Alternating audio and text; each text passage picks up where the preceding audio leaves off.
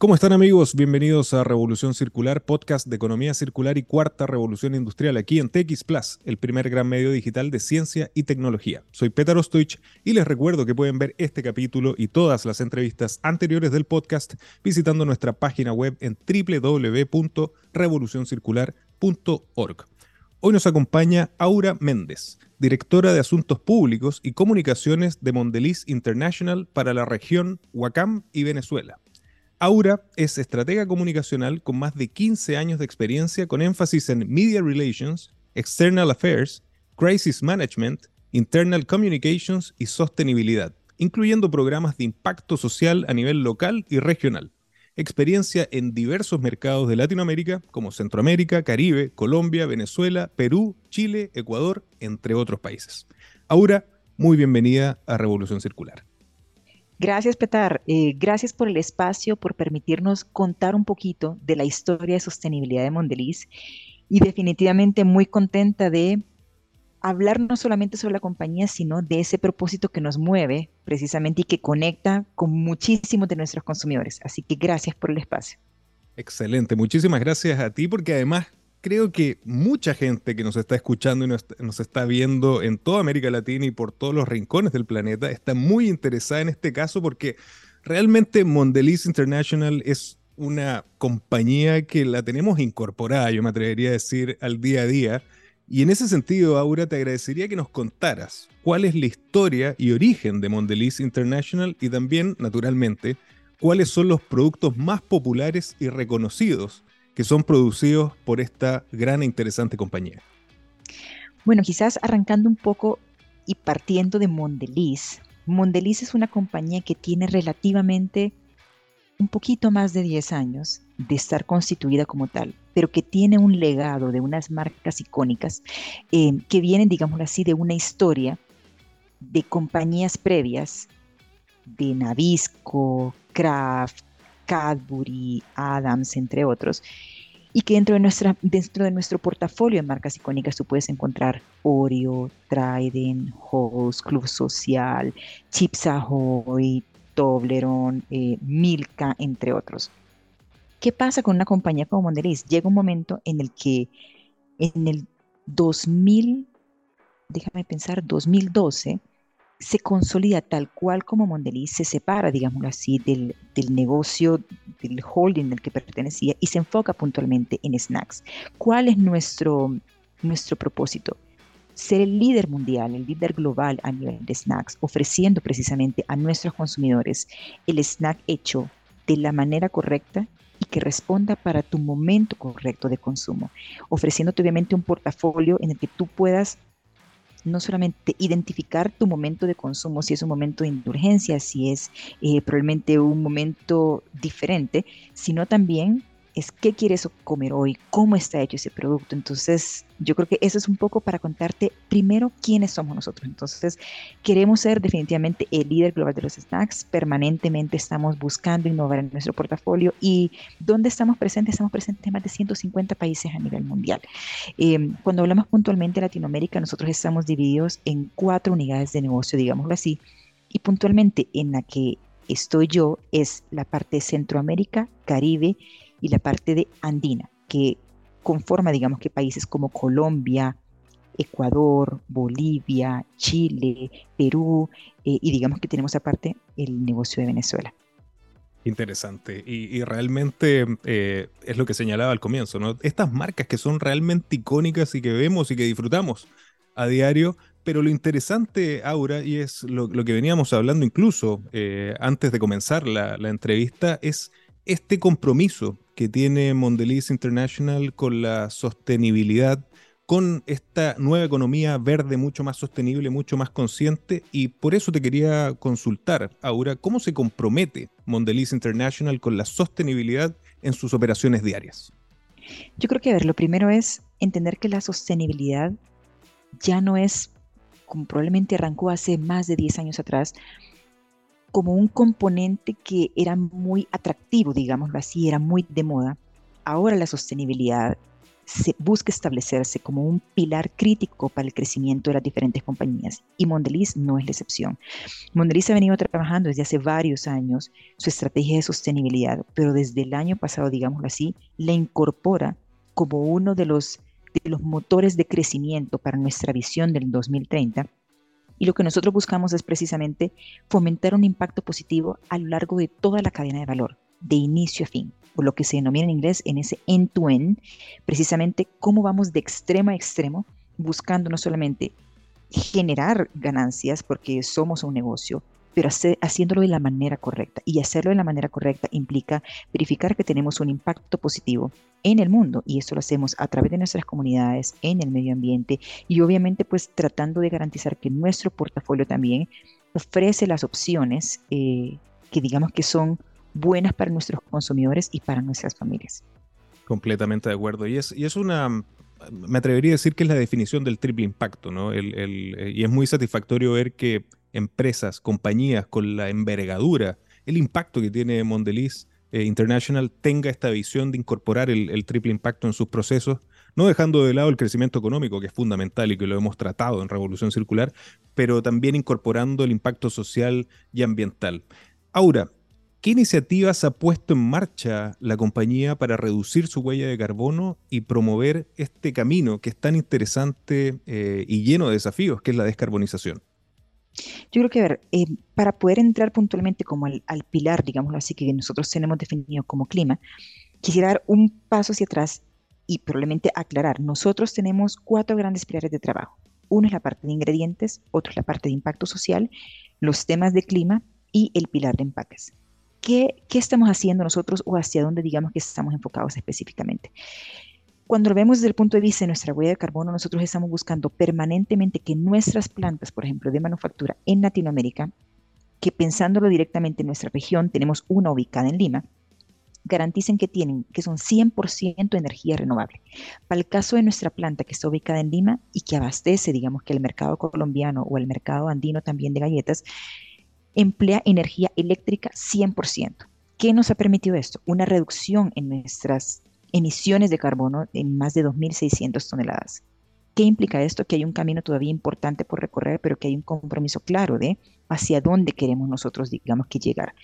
Adicional a esto, o, o cómo digamos que también se combina esto con todo un proceso de inversión, de mejoras en procesos de eficiencia que se vinculan con temas de motores, por ejemplo, con sistemas energéticos, entre otros. Entonces, digamos que estamos buscando eso, por decirte algo, como por acciones que en ese momento sabemos que están corriendo. Hacia dónde vienen los retos también hacia adelante y es en ese propósito de reducir nuestro impacto, nuestra huella medioambiental, también es incorporar a todos nuestros proveedores. Por ejemplo, ¿cómo hacemos para que, para reducir nuestra huella de carbono, también logremos contar con flotas eléctricas que también ayuden a que puedan reducir ese impacto? Entonces, en ese en esa revisión de extremo a extremo es donde están las diferentes oportunidades que están, desde la parte de ingredientes, la parte de manufactura, temas de distribución eh, y transporte, obviamente. Entonces, por ahí es un poco por donde nosotros estamos tratando de poner nuestras grandes apuestas y un poco lo que puedo contarte ahora de lo que estamos haciendo.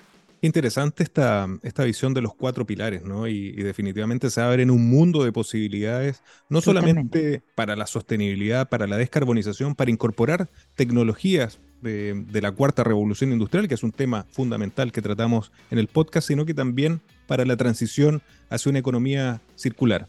Y en ese sentido, Aura, te quería preguntar qué pasos ha tomado Mondeliz International hacia la economía circular, especialmente en términos de empaque de productos y gestión de residuos, que me imagino, por la línea de negocios que ustedes están desarrollando, debe ser una de las oportunidades más grandes que están observando. Ahora, también, sin duda, todo lo que señalaste desde proveedores e ingredientes también abre desafíos de circularidad. Pero, ¿qué iniciativas están enfrentando desde la visión de la circularidad? Yo creo que lo primero es entender que nosotros como Mondeliz no somos, eh, digamos que no, no estamos ausentes, digamos así, de la realidad del impacto que genera todo el tema de los desechos en el mundo. Uno de los estudios que nosotros permanentemente corremos, digamos que como compañía, es un estudio que se llama State of Snacking. State of Snacking busca darnos un poco de información sobre las tendencias de consumo a nivel mundial y cuando lo bajamos puntualmente en nuestros capítulos locales, hablando de Chile, Colombia, entre otros, lo que empezamos a ver es que permanentemente hay una preocupación por el consumidor por entender que no solamente el contenido del producto se ha hecho eh, probablemente con ingredientes cada vez más sostenibles, sino también el empaque o cómo éste se incorpora dentro de todo un proceso de circularidad. Cuando ya entramos, digamos que a este a este desafío, porque la verdad es un desafío, desde el punto de vista de producción, nosotros estamos enfocados en buscar que cada vez más nuestros empaques sean reciclables. ¿A dónde estamos ahora? Estamos alrededor del 90%, eh, que nos permite decir que nuestros productos están en 90% son reciclables. ¿Cuál es nuestra meta? Efectivamente, el 100% al 2025. ¿Cuáles son, ¿Cuáles son otros de los desafíos y, y cómo los estamos afrontando? Y es hemos entendido que definitivamente para la parte de empaques flexibles no hay desarrollo de cadena de valor, que es lo que diferente a lo que pasa con cartón, vidrio, plástico. Flexibles es muy complejo porque tienes un tema de tecnología, tienes un tema de desarrollo de cadena, de cómo es extractivo, por ejemplo, para un reciclador. Y, y ahora donde le estamos apostando nosotros, y que lo anunciamos hace poco, es una alianza o una coalición, mejor dicho, de diferentes compañías, dentro de ellas Mondeliz, con The Circulate Capital Fund. ¿Qué hacen ellos? Funcionan como una especie de aceleradora, identificando esos ecoemprendimientos y para nosotros puntualmente está enfocado en el tema de envases impacts. Entonces, en esa parte de flexibles se vuelve para nosotros brutal porque nos permite encontrar una solución trabajada de manera local con un impacto a nivel Latinoamérica. Si bien es cierto, y aquí contándote un poco más, esta iniciativa lo que busca es impactar a diferentes mercados en diferentes olas. En la primera ola estaremos impactando mercados como Colombia y también Chile. Y hacia adelante estaremos identificando, según la tecnología, según los emprendimientos que existan localmente, la madurez de esos emprendimientos, dónde más podemos ir trabajando temas de empaques flexibles. Entonces, hacia allá va un poco, digamos que nuestra visión es, ¿dónde es el tema que está bajo nuestro control en materia de empaques? ¿Cómo podemos hacer que empiece a haber un proceso de circularidad? Con lo que ya estamos poniendo en el mercado y efectivamente también generar esos procesos de advocacy, de influencia en las regulaciones para que efectivamente también entremos en la conversación con temas de empaques flexibles que son tan importantes a nivel mundial. Eso es un poco lo que puedo contarte. Interesante la, visión y cómo están enfrentando. Yo, yo lo, lo, felicito porque es una manera muy madura, porque realmente hay que enfocarse, lo hemos tratado muchas veces en Revolución Circular, también en, en, las condiciones que tiene cada país en sus capacidades de, tecnología y de, y de, proceso, ¿no? Y, el ir escalando en estas olas creo que es muy, muy serio en, en términos de, de, las medidas que están tomando. Y segundo, un tema fundamental que trataste que, también lo hemos visto en el podcast, ¿no? Los desafíos que tienen distintos materiales. Hoy hay materiales que tienen, eh, no, no voy a decir resueltos, pero muy avanzados los procesos, y hay otros, como lo que tú señalabas, que tienen desafíos. Y por último, señalar que me encantó lo que, lo que dijiste sobre esta, este, esta dualidad que tenemos como consumidores, ¿no? Que además de la importancia de los ingredientes de los productos, también nos importa el packaging, y ahí es donde los consumidores y ciudadanos todos los días votamos por las empresas correctas que están yendo en este camino y claramente Mondeliz lo está haciendo. Ahora, hemos hablado muchísimo en Revolución Circular sobre lo que no se mide, no se controla. Y mi siguiente pregunta va absolutamente en esa línea. ¿Cómo mide y reporta Mondeliz International su progreso en sostenibilidad y descarbonización? Desde hace varios años, Mondeliz viene presentando un informe que en inglés se llama Snacking Made Right, que habla precisamente de esta filosofía que tenemos nosotros de garantizar que tú tienes el producto correcto para el momento correcto, hecho de la manera correcta. ¿Qué implica esto? Obviamente es anualmente buscar, no solamente para nuestros inversionistas, sino a nivel, digamos que global, de manera pública, poder compartir nuestros objetivos, nuestras políticas, las iniciativas y los diferentes programas que estamos corriendo en toda, digamos que esta ola de ESG. Y sobre eso, digamos que tratar de permanentemente compartir un poco hacia dónde está nuestra visión. Por eso, como te comentaba yo al inicio, en este objetivo de buscar darle cada vez más relevancia al tema de sostenibilidad, movemos, digamos ese pilar de sostenibilidad al corazón del negocio, siendo ahora uno de los motores de crecimiento y buscando ahora sí compartir con pilares y con objetivos mucho más claros de hacia temas que están probablemente dentro de nuestro control, como te digo, en la parte de ingredientes, en la parte de impacto social, mucho más enfocado en, derechos humanos, en desarrollo de comunidades también, en la parte de clima y finalmente en la parte de empaques, cómo va, digamos que mucho nuestro progreso. Tenemos nosotros a nivel global, por ejemplo, programas insignia, eh, puntualmente para el cacao, para el trigo. Entonces, ¿qué estamos trabajando, por ejemplo, en, todo ese tema de, de trazabilidad? De la sostenibilidad de nuestros ingredientes, qué más estamos haciendo en materia de recursos humanos y cómo, de derechos humanos, perdón, y cómo va también ese progreso en materia de cambio climático, sumado a algunas estrategias adicionales que podemos tener en iniciativas de diversidad, equidad, inclusión, apoyo a clientes, colegas y comunidades. Entonces, anualmente estamos nosotros reportando nuestro progreso y compartiendo, digamos que nuevamente estas iniciativas que se, que se van sumando a este camino de el cumplimiento de nuestros objetivos, pero también al impacto positivo que podemos generar, eh, no solamente desde adentro, sino hacia afuera. Me encanta este giro que han dado hacia colocar la sostenibilidad en el centro. Comparto absolutamente esa visión porque no puede quedar como un departamento más, ¿no? tiene que estar en el core del, del negocio y las iniciativas que tú nos señalas absolutamente van en esa dirección. ¿Qué estrategias tiene Mondelez International para asegurar la sostenibilidad de las materias primas, ingredientes, que creo que es un tema fascinante debido a, los productos que ustedes eh, diseñan, fabrican y, producen, eh, utilizadas en sus productos y en estas marcas tan diversas y maravillosas que nos acompañan día a día? Yo creo que un poco lo que yo te comentaba hace unos minutos atrás y es dos de nuestras materias primas más críticas por todo por la particularidad de nuestro portafolio de snacks son definitivamente los temas de cacao y el trigo. Digamos que ya tenemos más de 10 años de venir trabajando precisamente en dar escala a estos programas que sus nombres son Cocoa Life, precisamente para la parte de cacao, y Harmony Wheat, que está enfocado en la parte de trigo, buscando ayudar a todo un proceso de trazabilidad que implica entrenamiento, certificación, digamos que a nuestros agricultores, ayudarlos a desarrollar precisamente, porque eso al final del día es un negocio, entonces ayudarlos a ellos también a que consoliden su negocio, pero también a que tengan buenas prácticas o prácticas sostenibles en todo el proceso del cultivo. ¿Qué implica esto?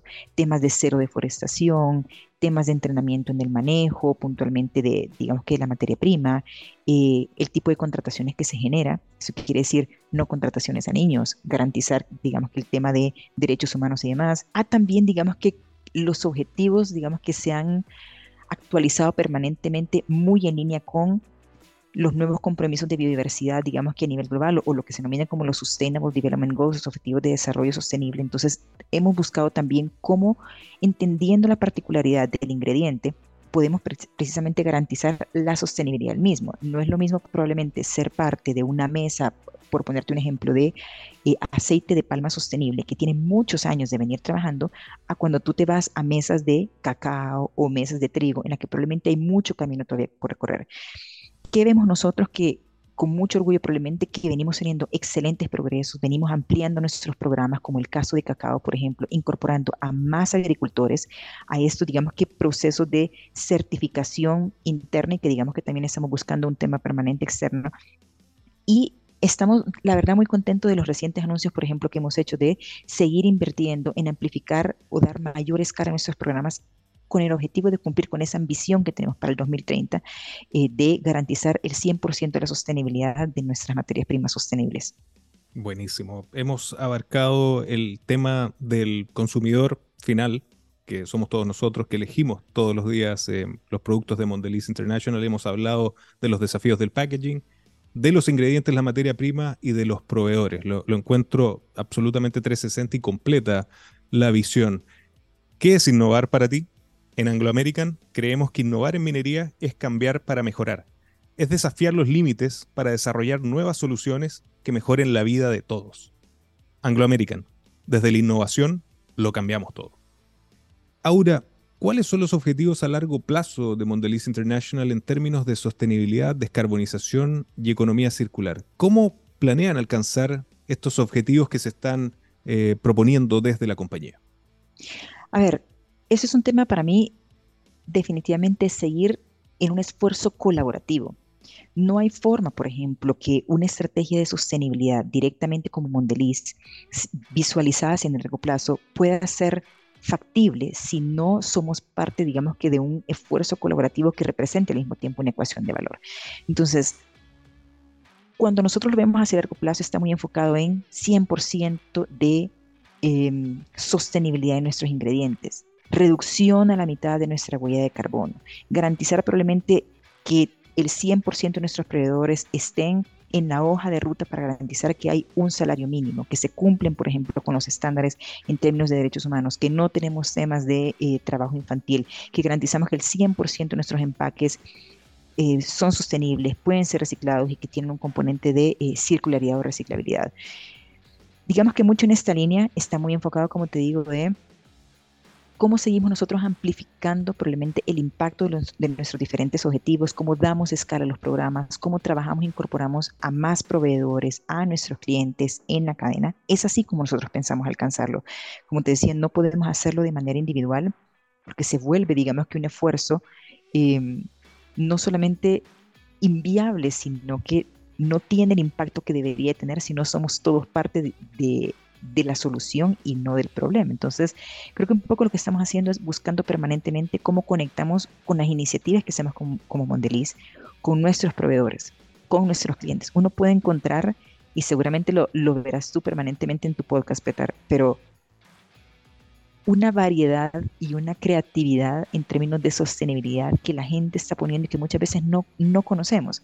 Realmente nosotros como Mondeliz conocemos muchas de las cosas que hacen nuestros pares, pero no tenemos idea tal vez de aquellas acciones pequeñas que hacen nuestros proveedores que pueden contribuir a la suma de nuestros objetivos. Entonces, y lo mismo los clientes. Tú empiezas a ver algunos clientes cadenas, por ejemplo, de supermercados grandes o aún, digamos que minoristas, que tienen iniciativas de sostenibilidad muy interesantes, desde cosas de trabajo en cartón, por decirte algo, con un proveedor pequeño, hasta cosas mucho más grandes como puntos de reciclaje, estrategias mucho más agresivas, con, digamos que, grandes superficies y cómo nosotros podemos, con nuestro objetivo, empezar a hacer sinergias. Entonces, es allá hacia donde nosotros estamos viendo un poco el cumplimiento y cómo podemos precisamente alcanzar esa visión del 2030 para nosotros como Mondeliz.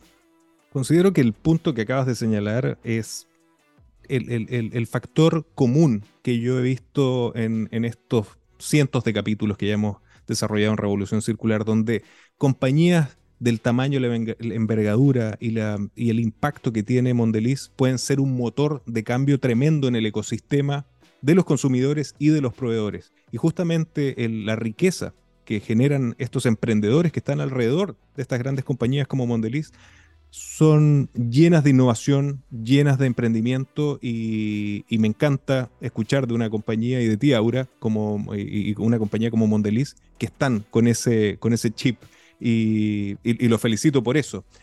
Señalaste, Aura, la importancia de la trazabilidad. Para nosotros ese proceso es fundamental cuando hablamos de economía circular y nos liga inmediatamente a la conexión que tiene el podcast con las tecnologías de la cuarta revolución industrial. Te quería preguntar cómo están adaptándose desde Mondeliz a las operaciones y procesos de producción, a las tecnologías emergentes y a los avances en tecnologías que quizás estamos escuchando todos los días, como eh, inteligencia artificial y robótica. ¿Cómo se está adaptando Mondeliz a estos nuevos desafíos y estas nuevas herramientas tecnológicas de la industria 4.0?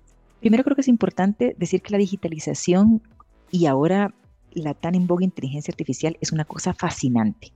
Em, cuando uno empieza a ver cómo el mundo está cambiando a pasos agigantados, desde cosas tan eh, normales para nosotros, digámoslo así, como entrar en un buscador, hacer una consulta, hasta procesos que están mucho más robotizados, definitivamente una compañía como Mondeliz no se puede quedar atrás.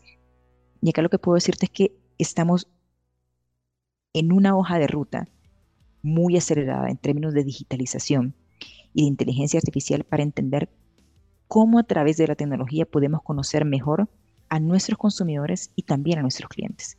Esto digamos que estamos tratando, digamos, que aprovechar precisamente la inteligencia artificial para poder avanzar en diferentes iniciativas globales. Desde cosas como empezar a utilizar mucho más ese Machine Learning, por ejemplo, para hacer recomendaciones personalizadas a nuestros clientes sobre los productos para que se adapten más a sus necesidades, por ejemplo. Em, estamos buscando entender un poco mejor la inteligencia artificial para crear modelos que nos permitan predecir mejor la demanda de nuestros clientes y por ende hacer mejores pronósticos de venta, eh, garantizando obviamente una mejor satisfacción para nuestros clientes. Entonces, por ejemplo, cosas como esa, hasta empezar a hacer pruebas ya mucho más em, tangibles en términos de inteligencia artificial generativa como ChatGPT, por ejemplo, donde estamos buscando ahí, preparándonos para unos pilotos. Y nosotros, digamos que como compañía estamos en ese viaje de transformación digital, también para entender cómo podemos a nivel de servicio, porque seguramente es hacia donde vamos. Encontraremos muchos más robots probablemente en un supermercado ofreciéndote el producto que estás buscando en medio de los pasillos. Entonces, cómo nosotros también en esa relación con el cliente estamos permanentemente, digamos que en esa hoja de ruta de digitalización. Entonces, yo creo que todos estamos montados en ese barco, tenemos que estarlo. Em, y lo que creo que cada vez se vuelve más fascinante es que en la medida que vas abriendo la puerta, vas descubriendo nuevas oportunidades y acá conectando con la sostenibilidad. Es una cosa impresionante, o sea, desde cómo podemos hacer, por ejemplo, monitoreo de vía drones, por ejemplo, en términos de las parcelas, de los programas, por ejemplo, nosotros tenemos, como te digo, estos programas globales insignia y demás, cómo podemos trasladar a través de inteligencia artificial o cómo lo podemos hacer a través de realidad virtual, por ejemplo. Aquí yo puedo tener al CEO viendo un poco cómo funciona el programa en Brasil puntualmente, pero no estando en campo, sino que probablemente desde una de las oficinas en Brasil. Entonces, creo yo que es hacia donde vamos. El metaverso también nos está ofreciendo, digamos que eh, mucho, digamos que esas opciones ya estamos nosotros también empezando a tener algunos pininos en algunas latitudes de reuniones en el metaverso. Entonces, ya veremos, ya veremos por dónde vienen esos focus group también eh, en esta hora de, en esta ola de la inteligencia artificial. Completamente de acuerdo. Es una ola que no sé si está pasando o, ya está encima nuestro y que tenemos que empezar a surfearla. Y con lo que tú señalas, eh, es la demostración de por qué es tan importante para nosotros desde Revolución Circular contar con casos como el de Mondelez International que reúnen la unión entre esta transición hacia una economía verde, sostenible y circular y la necesidad de estas tecnologías, de este cambio de paradigma que es la cuarta revolución industrial. Ahora, lamentablemente se nos va el tiempo, nos dejas con un montón de casos y, e iniciativas muy interesantes que desde ya dejo las puertas abiertas para que sigan participando con nosotros en Revolución Circular, pero te quería preguntar qué mensaje le puedes dar a los emprendedores, innovadores, empresarios y clientes de Mondelez International y de todos sus maravillosos productos eh, en América Latina y alrededor del mundo que están escuchando y viendo Revolución Circular. Yo creo que lo primero es entender que consolidar estrategias y programas de sostenibilidad es una tarea de todos. Como lo hablábamos, digamos que en este espacio, todos tenemos o somos una pieza clave dentro de todo este camino de seguir construyendo un mundo mucho más sostenible. Y un mundo más sostenible implica definitivamente que cada uno de nosotros desde nuestra realidad, como clientes, como consumidores, como proveedores, eh, como compañías en general, entendamos cuál es nuestro rol, a dónde está nuestra responsabilidad, cómo podemos mitigar el impacto y cómo podemos colaborar con nosotros. En la medida que podamos seguir haciendo esos esfuerzos colaborativos, alcanzar estas, mesas, estas metas perdón, va a ser mucho más fácil eh, para cada uno de nosotros y efectivamente, que suena tan utópico decirlo, pero es así, poder entregarles a nuestros hijos y a sus descendientes también un mejor futuro, así como nosotros lo recibimos, también de nuestros padres. Entonces, eso es un poco decirte, el, el planeta es un planeta de todos y por ende el compromiso de sostenibilidad debe ser un compromiso de todos. Qué lindo mensaje nos compartes, Aura.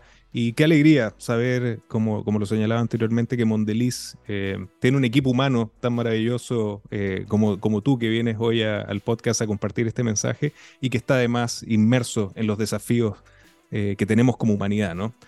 Aura, ¿dónde podemos invitar a quienes nos siguen y que escucharon y que están escuchando esta entrevista y que no solamente quieren buscar los deliciosos y maravillosos productos que nos ofrece Mondeliz International, sino que además quedó intrigada y motivada en conocer más sobre sus iniciativas de sostenibilidad, economía circular, digitalización y descarbonización. ¿Dónde podemos invitarlos a conocer más sobre estas grandes iniciativas que nos compartiste hoy? Donde pueden encontrar un poco también nuestro reporte de Snacking Made Right, como lo comentábamos, entre otras iniciativas, nuestros programas globales y demás, www.mundelizconzinternational.com y adicional en redes sociales, por ejemplo, arroba Mundeliz, puedes encontrarnos en Twitter, Mundeliz International también en Instagram eh, y en TikTok. Así que pueden encontrar ahí diferentes iniciativas que hablan mucho de quiénes somos como compañía y de nuestros compromisos. Y si me permites agregar uno más, yo ahora que estamos conectados por LinkedIn, tú estás compartiendo contenido muy, muy interesante de sostenibilidad y economía circular, así que también los invito a, que puedan seguir a Aura en su cuenta en LinkedIn. Buenísimo. Muchísimas gracias, Petar. Encantada de estar acá. Muchas gracias por acompañarnos, Aura. Y a ustedes, amigos, muchísimas gracias por acompañarnos también y recuerden que los espero la próxima semana con otro gran caso de economía circular y cuarta revolución industrial. Nos vemos.